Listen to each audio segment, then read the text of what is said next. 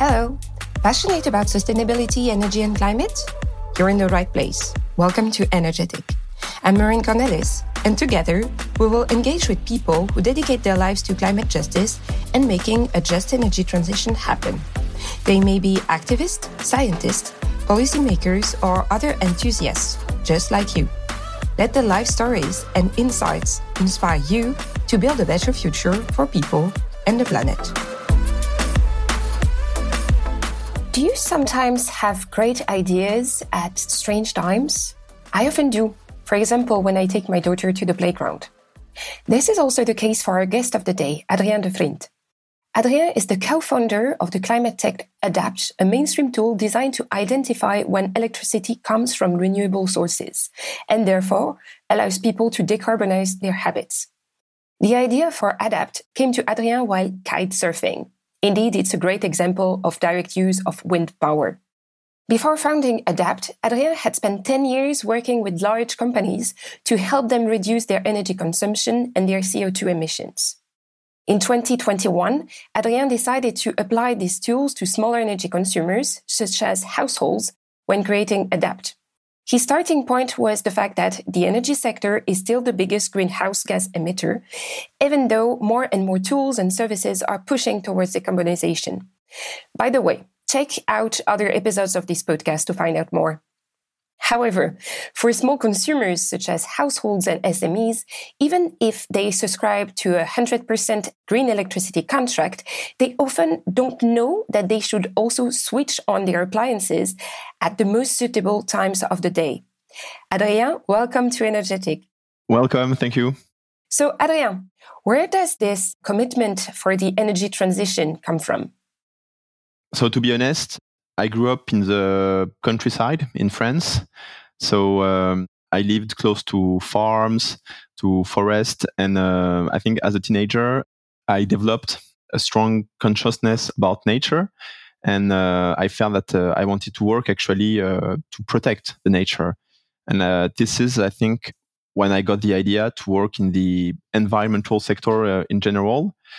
And then when I started to to look at a job, I realized that uh, there wasn't so many jobs on that sector, but actually uh, energy concentrates a lot of environmental uh, issues. And uh, since there's a price on energy, it's uh, easier to you know to get an environmental impact working uh, on the energy sector. So I think this is a starting point.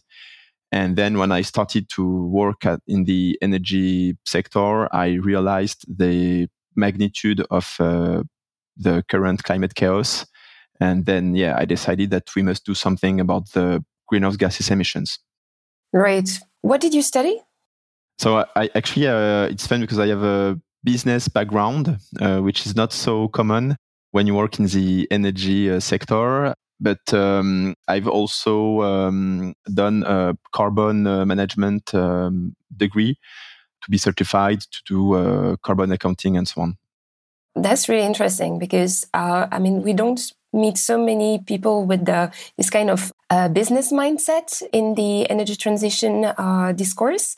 So I think that it's really like something you can build on to to also spark a conversation. And uh, really, in this podcast, it's about having conversation with people who just make their way out and stand out also for the values uh, they have. And uh, it's really good that I mean you're able to to bring things to a different perspective, a different level. So, what brought you to really create Adapt? And is the team with you engineers? What is Adapt from the inside, really? yeah, so I think for the introduction, you, you told um, when I had the idea of uh, Adapt. So after uh, working for more than 10 years in the energy sector, I realized that the, like, you know, my neighbors, my family, um, they were lacking tools to reduce their energy consumption, to reduce their uh, environmental uh, impact.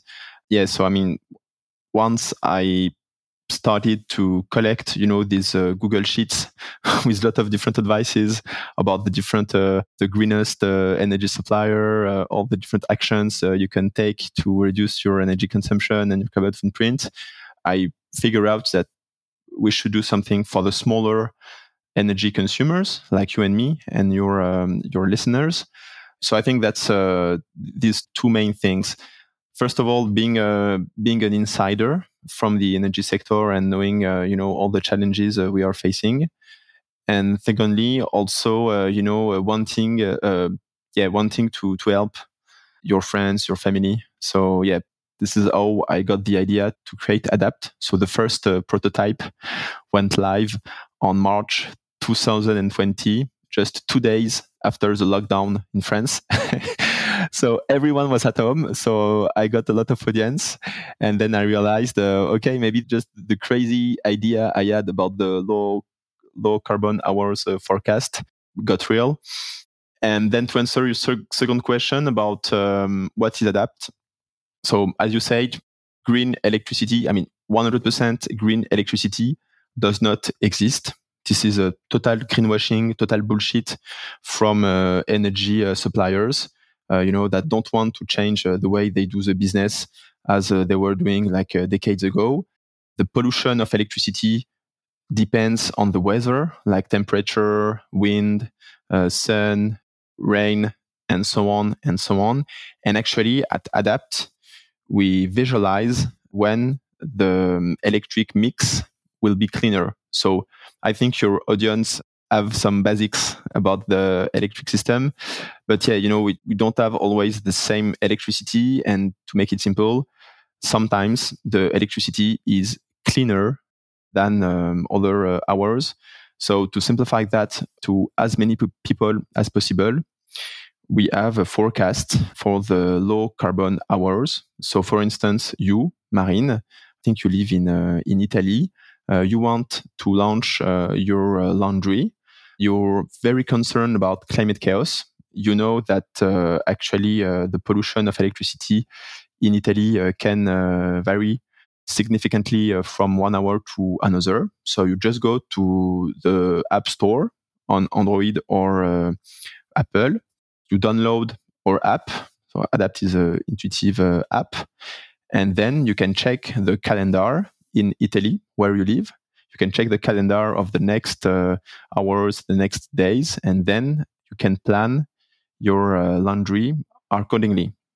And Marine will do that with um, her uh, laundry. Uh, Jean-Michel uh, will do that with his Tesla in Belgium.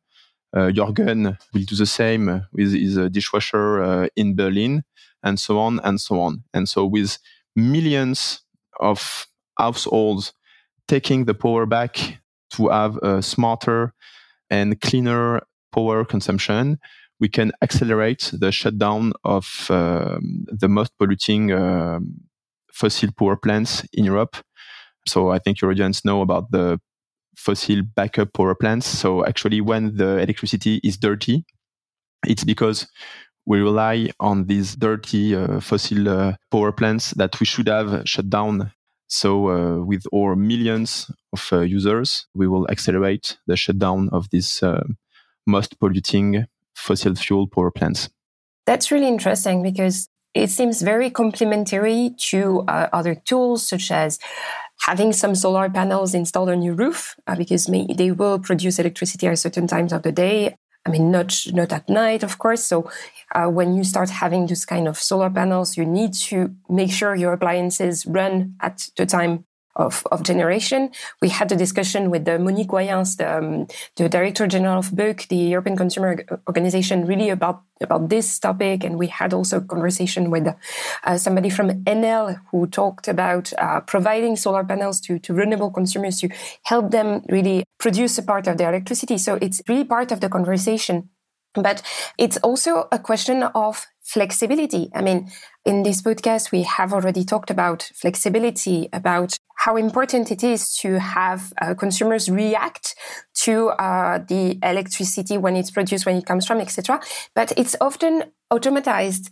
But what I see in this solution is really the fact that you can have like proactive and really no tech approach towards a greening your house and uh, decarbonizing your electricity usage. And it's very, very complementary. I mean, anybody could do that. But would it be possible let's think out of the box or is it an option that is offered uh, to to just get a notification like launch your washing machine or now it's a great time to do batch cooking or something like that is it something that the app offers yeah, obviously. So I think you really must download the app in Italy and you will uh, receive the notifications because it's uh, already live.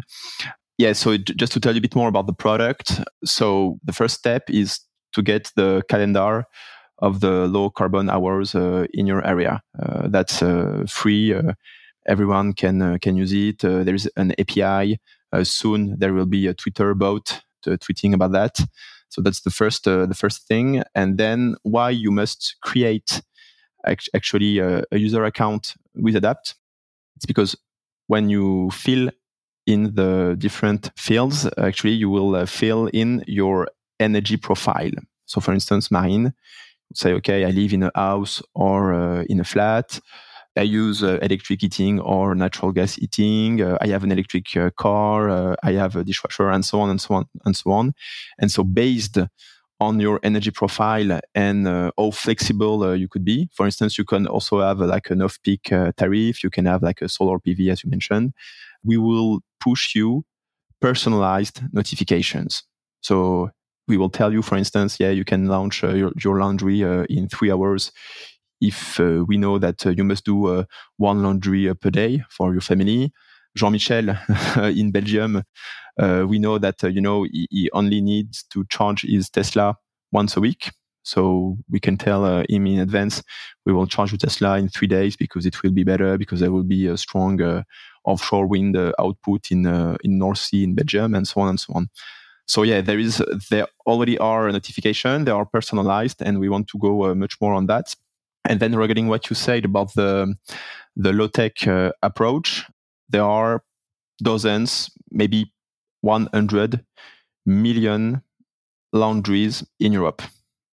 That's gigawatt scale. Okay, so actually, I'm very excited about uh, making a product that could be used by millions of households uh, in Europe, and they can simply, you know, uh, postpone a laundry, a dishwasher, uh, a dryer or something like that because uh, when you do the math actually it's significant. And when you look at uh, everything we have been trying doing in uh, residential flexibility for decades i think it's far from being uh, in- insignificant. Yeah so i think it's good to have like low tech product because uh, you're sure that uh, people get to know you and so on. But then we are also thinking about connecting to some appliances. So i think we are opportunistic and technology agnostic. So uh, I don't want to connect everything. I mean, uh, my my oven uh, it doesn't need to be to be connected because uh, I think I will be you know in charge of uh, cooking and planning uh, you know the cake I'm going to make for my son in two days and so on. But for other appliances like the EV, the heat pump, for sure you have a decent amount of kilowatt hour and kilowatt, so both in power and energy terms, that you can postpone, shift. So yeah, I think that that would be very interesting to to try to connect uh, these kind of uh, appliances. Yeah, I think it's fascinating because I've been having this conversation about smart appliances for the past, I think, 12 years. And the technology is mature, the products are out there, but they are still extremely expensive. So, what would be your like two cents on making it a little bit more mainstream? That's a very tough question.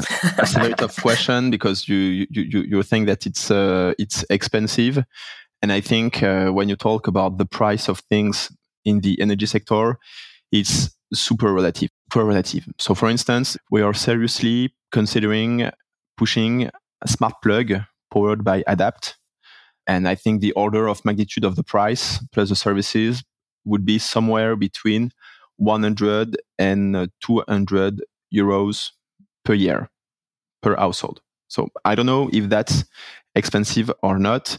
When you see the recession and so on, you could argue that uh, that's uh, too much money. But on the other hand, let's look closely at the energy bills of European energy consumers. In France, you have 85% of people losing money with their off-peak tariff and we are talking about dozens of millions of people. These people they are losing money with a tariff that they thought would make them earn money. Actually, so that's totally uh, nonsense. Uh, absolutely. So if we make the postulate that people are rational and people understand their energy consumption and they are able to make you know arbitrage like uh, okay i'm going to invest a bit more in the heat pump because uh, at the end i will have like a lower uh, total cost of ownership. You know all these uh, economic metrics that we know about but uh, probably the average european is not very aware of. If we assume that all the energy consumers in europe are rational and look for the cheaper option then yeah you could argue that uh, the smart home is expensive. But unless we solve that case, and uh, I promise that at Adapt we are working working very hard on making people more aware of their uh, energy bill. You could tell me, Adrien, uh, 200 euro per year, it's definitively uh, too expensive. Yeah, I guess it also depends on the household and their energy consumption. It's it's a lot of calculation, and you know it's also the up, uh, upfront cost that can be uh, very uh, frightening. And uh, I mean, as you know, I I work a lot on energy poverty, and very often people facing energy poverty, they or any kind of hardship, they actually have to make like trade-offs and spending uh, 200 euros to buy an appliance can seem extremely high although it could be something that could uh, that could save money but you know that's kind of the poverty premium. I think we should have a podcast about really this topic but that's in, indeed very interesting. But could you elaborate a little bit more on this off-peak tariff that you were mentioning the the one in france? Because i think it's very very interesting. I, I think i saw also a post recently on on linkedin where you said something about that yeah, so the main off-peak tariff in France is called um, heure creuse, which is uh, yeah the equivalent of most of the off-peak tariff uh, you have in uh, in Europe and also uh, in the US. So basically, uh, you take every hour of the day, and you say, uh, okay, so it's based on the on your location, but let's say Adrien in Paris, so you have like eight off-peak hours so it's mostly uh, during the night. So let's say uh, from uh, 11 p.m. to 7 a.m.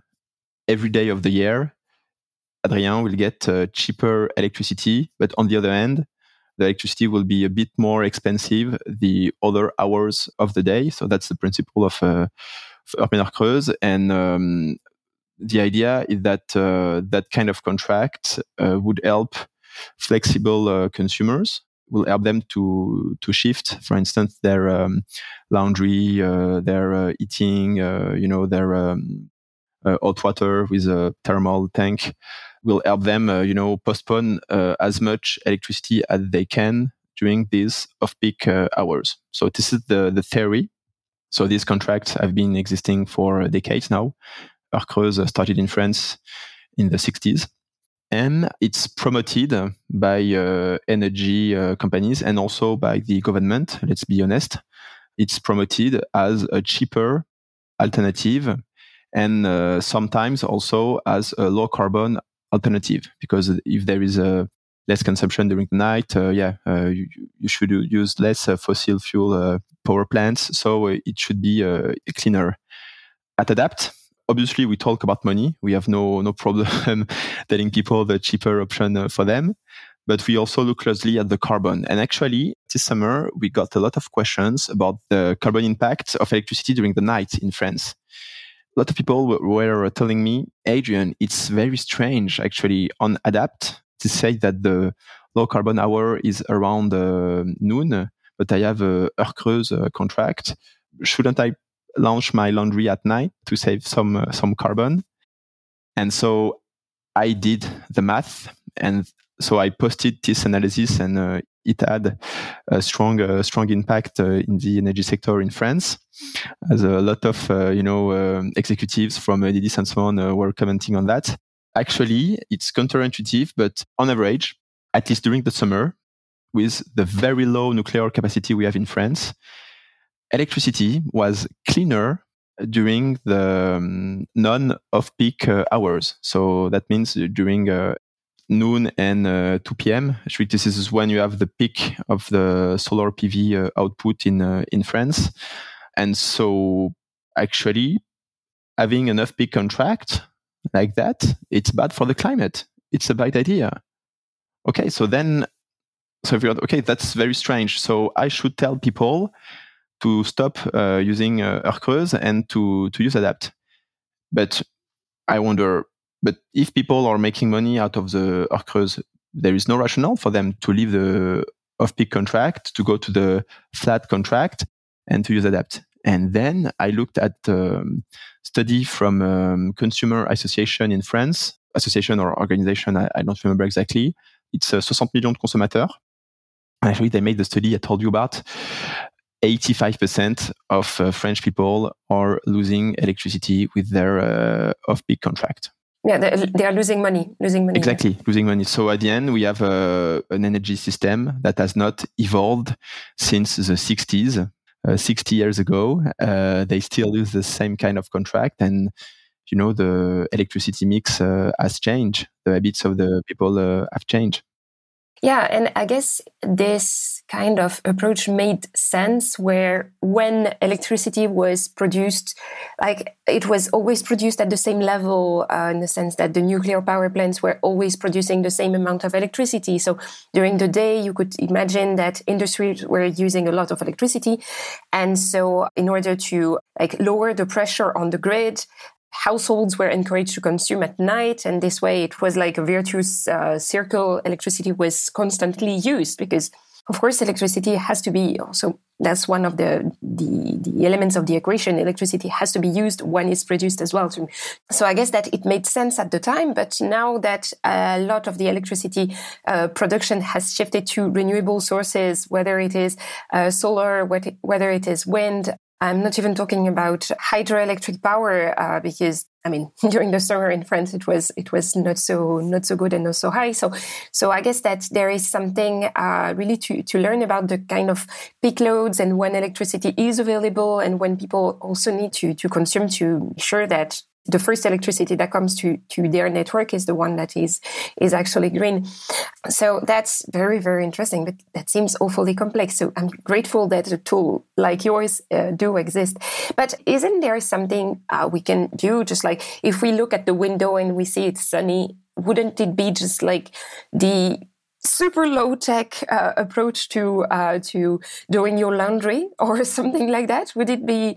I mean, I guess it also depends on the hours of the day. But honestly, when I see that there is a lot of Torino is not very windy, so they don't even talk about uh, wind power. But when I see that there's a lot of sun, I'm just imagining that a lot of electricity comes from renewable uh, sun power. But am I wrong?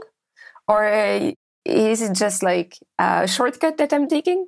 I think that's a shortcut, and I think you're also very influenced because you're, um, you know, there is the knowledge um, curse, as we say, and you work in the energy sector. So you, when you look at the window, you you see a wind turbine, you see a solar panel, you see um, an electric uh, pole, and so on. But I think you know uh, there is this very interesting uh, book called uh, The Grid.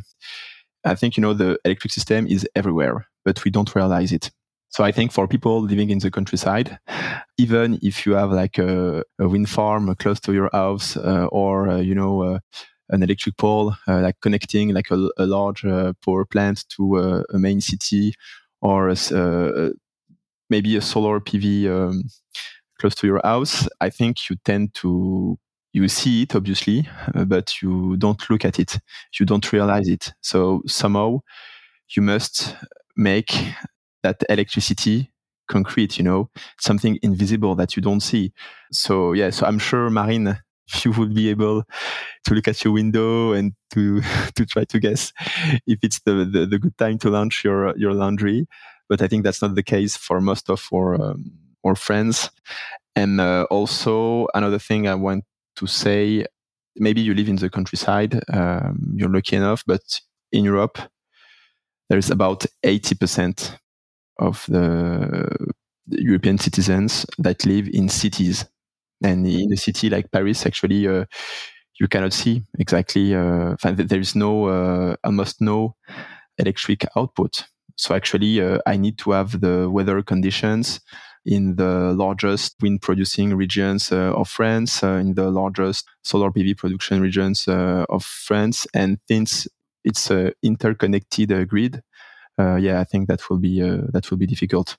So um, that's why even for um, our users that have an house with their own solar PV rooftop, even for them, we are considering, uh, you know, giving them the low carbon hours forecast at their place because it's not so. Uh, I think it's not so uh, evident for people. Yeah, absolutely.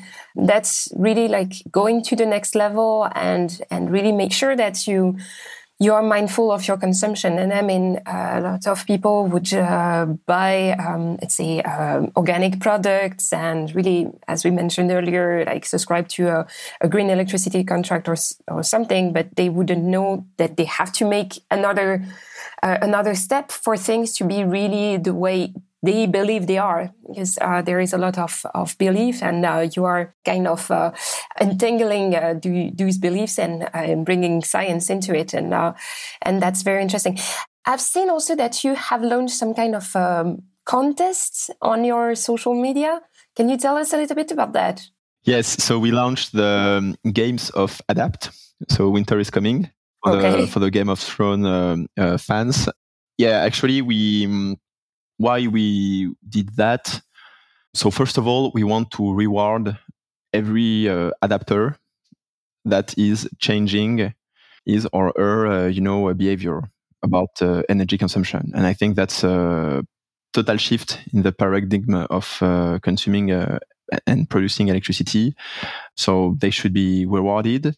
So we launched that contest. And the second objective was also to know a bit more about how our uh, users, the adapters, use our tool. So, for instance, one of the so to to participate to the contest and to have uh, one chance to win uh, one prize, actually you must um, you know um, uh, declare and certify that you really have uh, launched uh, you know or postponed or shifted some some consumption. Okay, cool. And what are the prices? So low carbon prices, because that's uh, our mission. So there's about uh, 60 uh, prizes.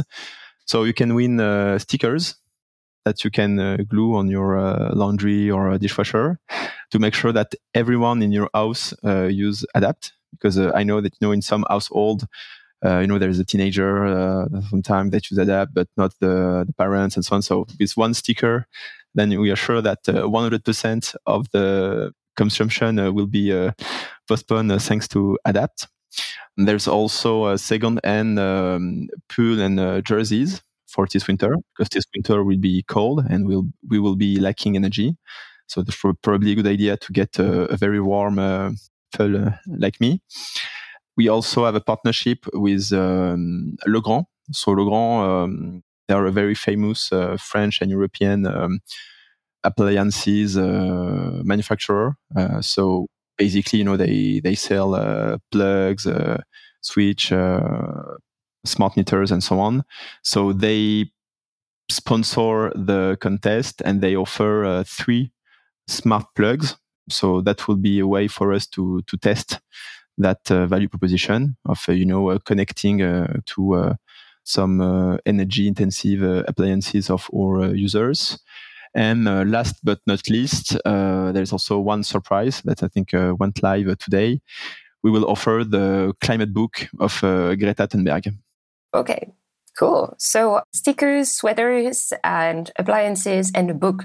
So you become a more informed consumer. So uh, last question for today. Uh, time flies, Adrien. So, what kind of key action would you recommend uh, doing just like right now, we are at the end of November, uh, to just get through the get through the winter. And what are also your expectations for 2023? So two questions actually. For the first question, I think the elephant in the room is eating. So I think for all your, your listeners, everywhere in Europe, it's uh, very likely that uh, 60 to 80% of their uh, energy consumption at home is for eating. So they should really, really, really watch their uh, eating consumption. You know, I know that there is a lot of uh, stress in the thermal insulation market.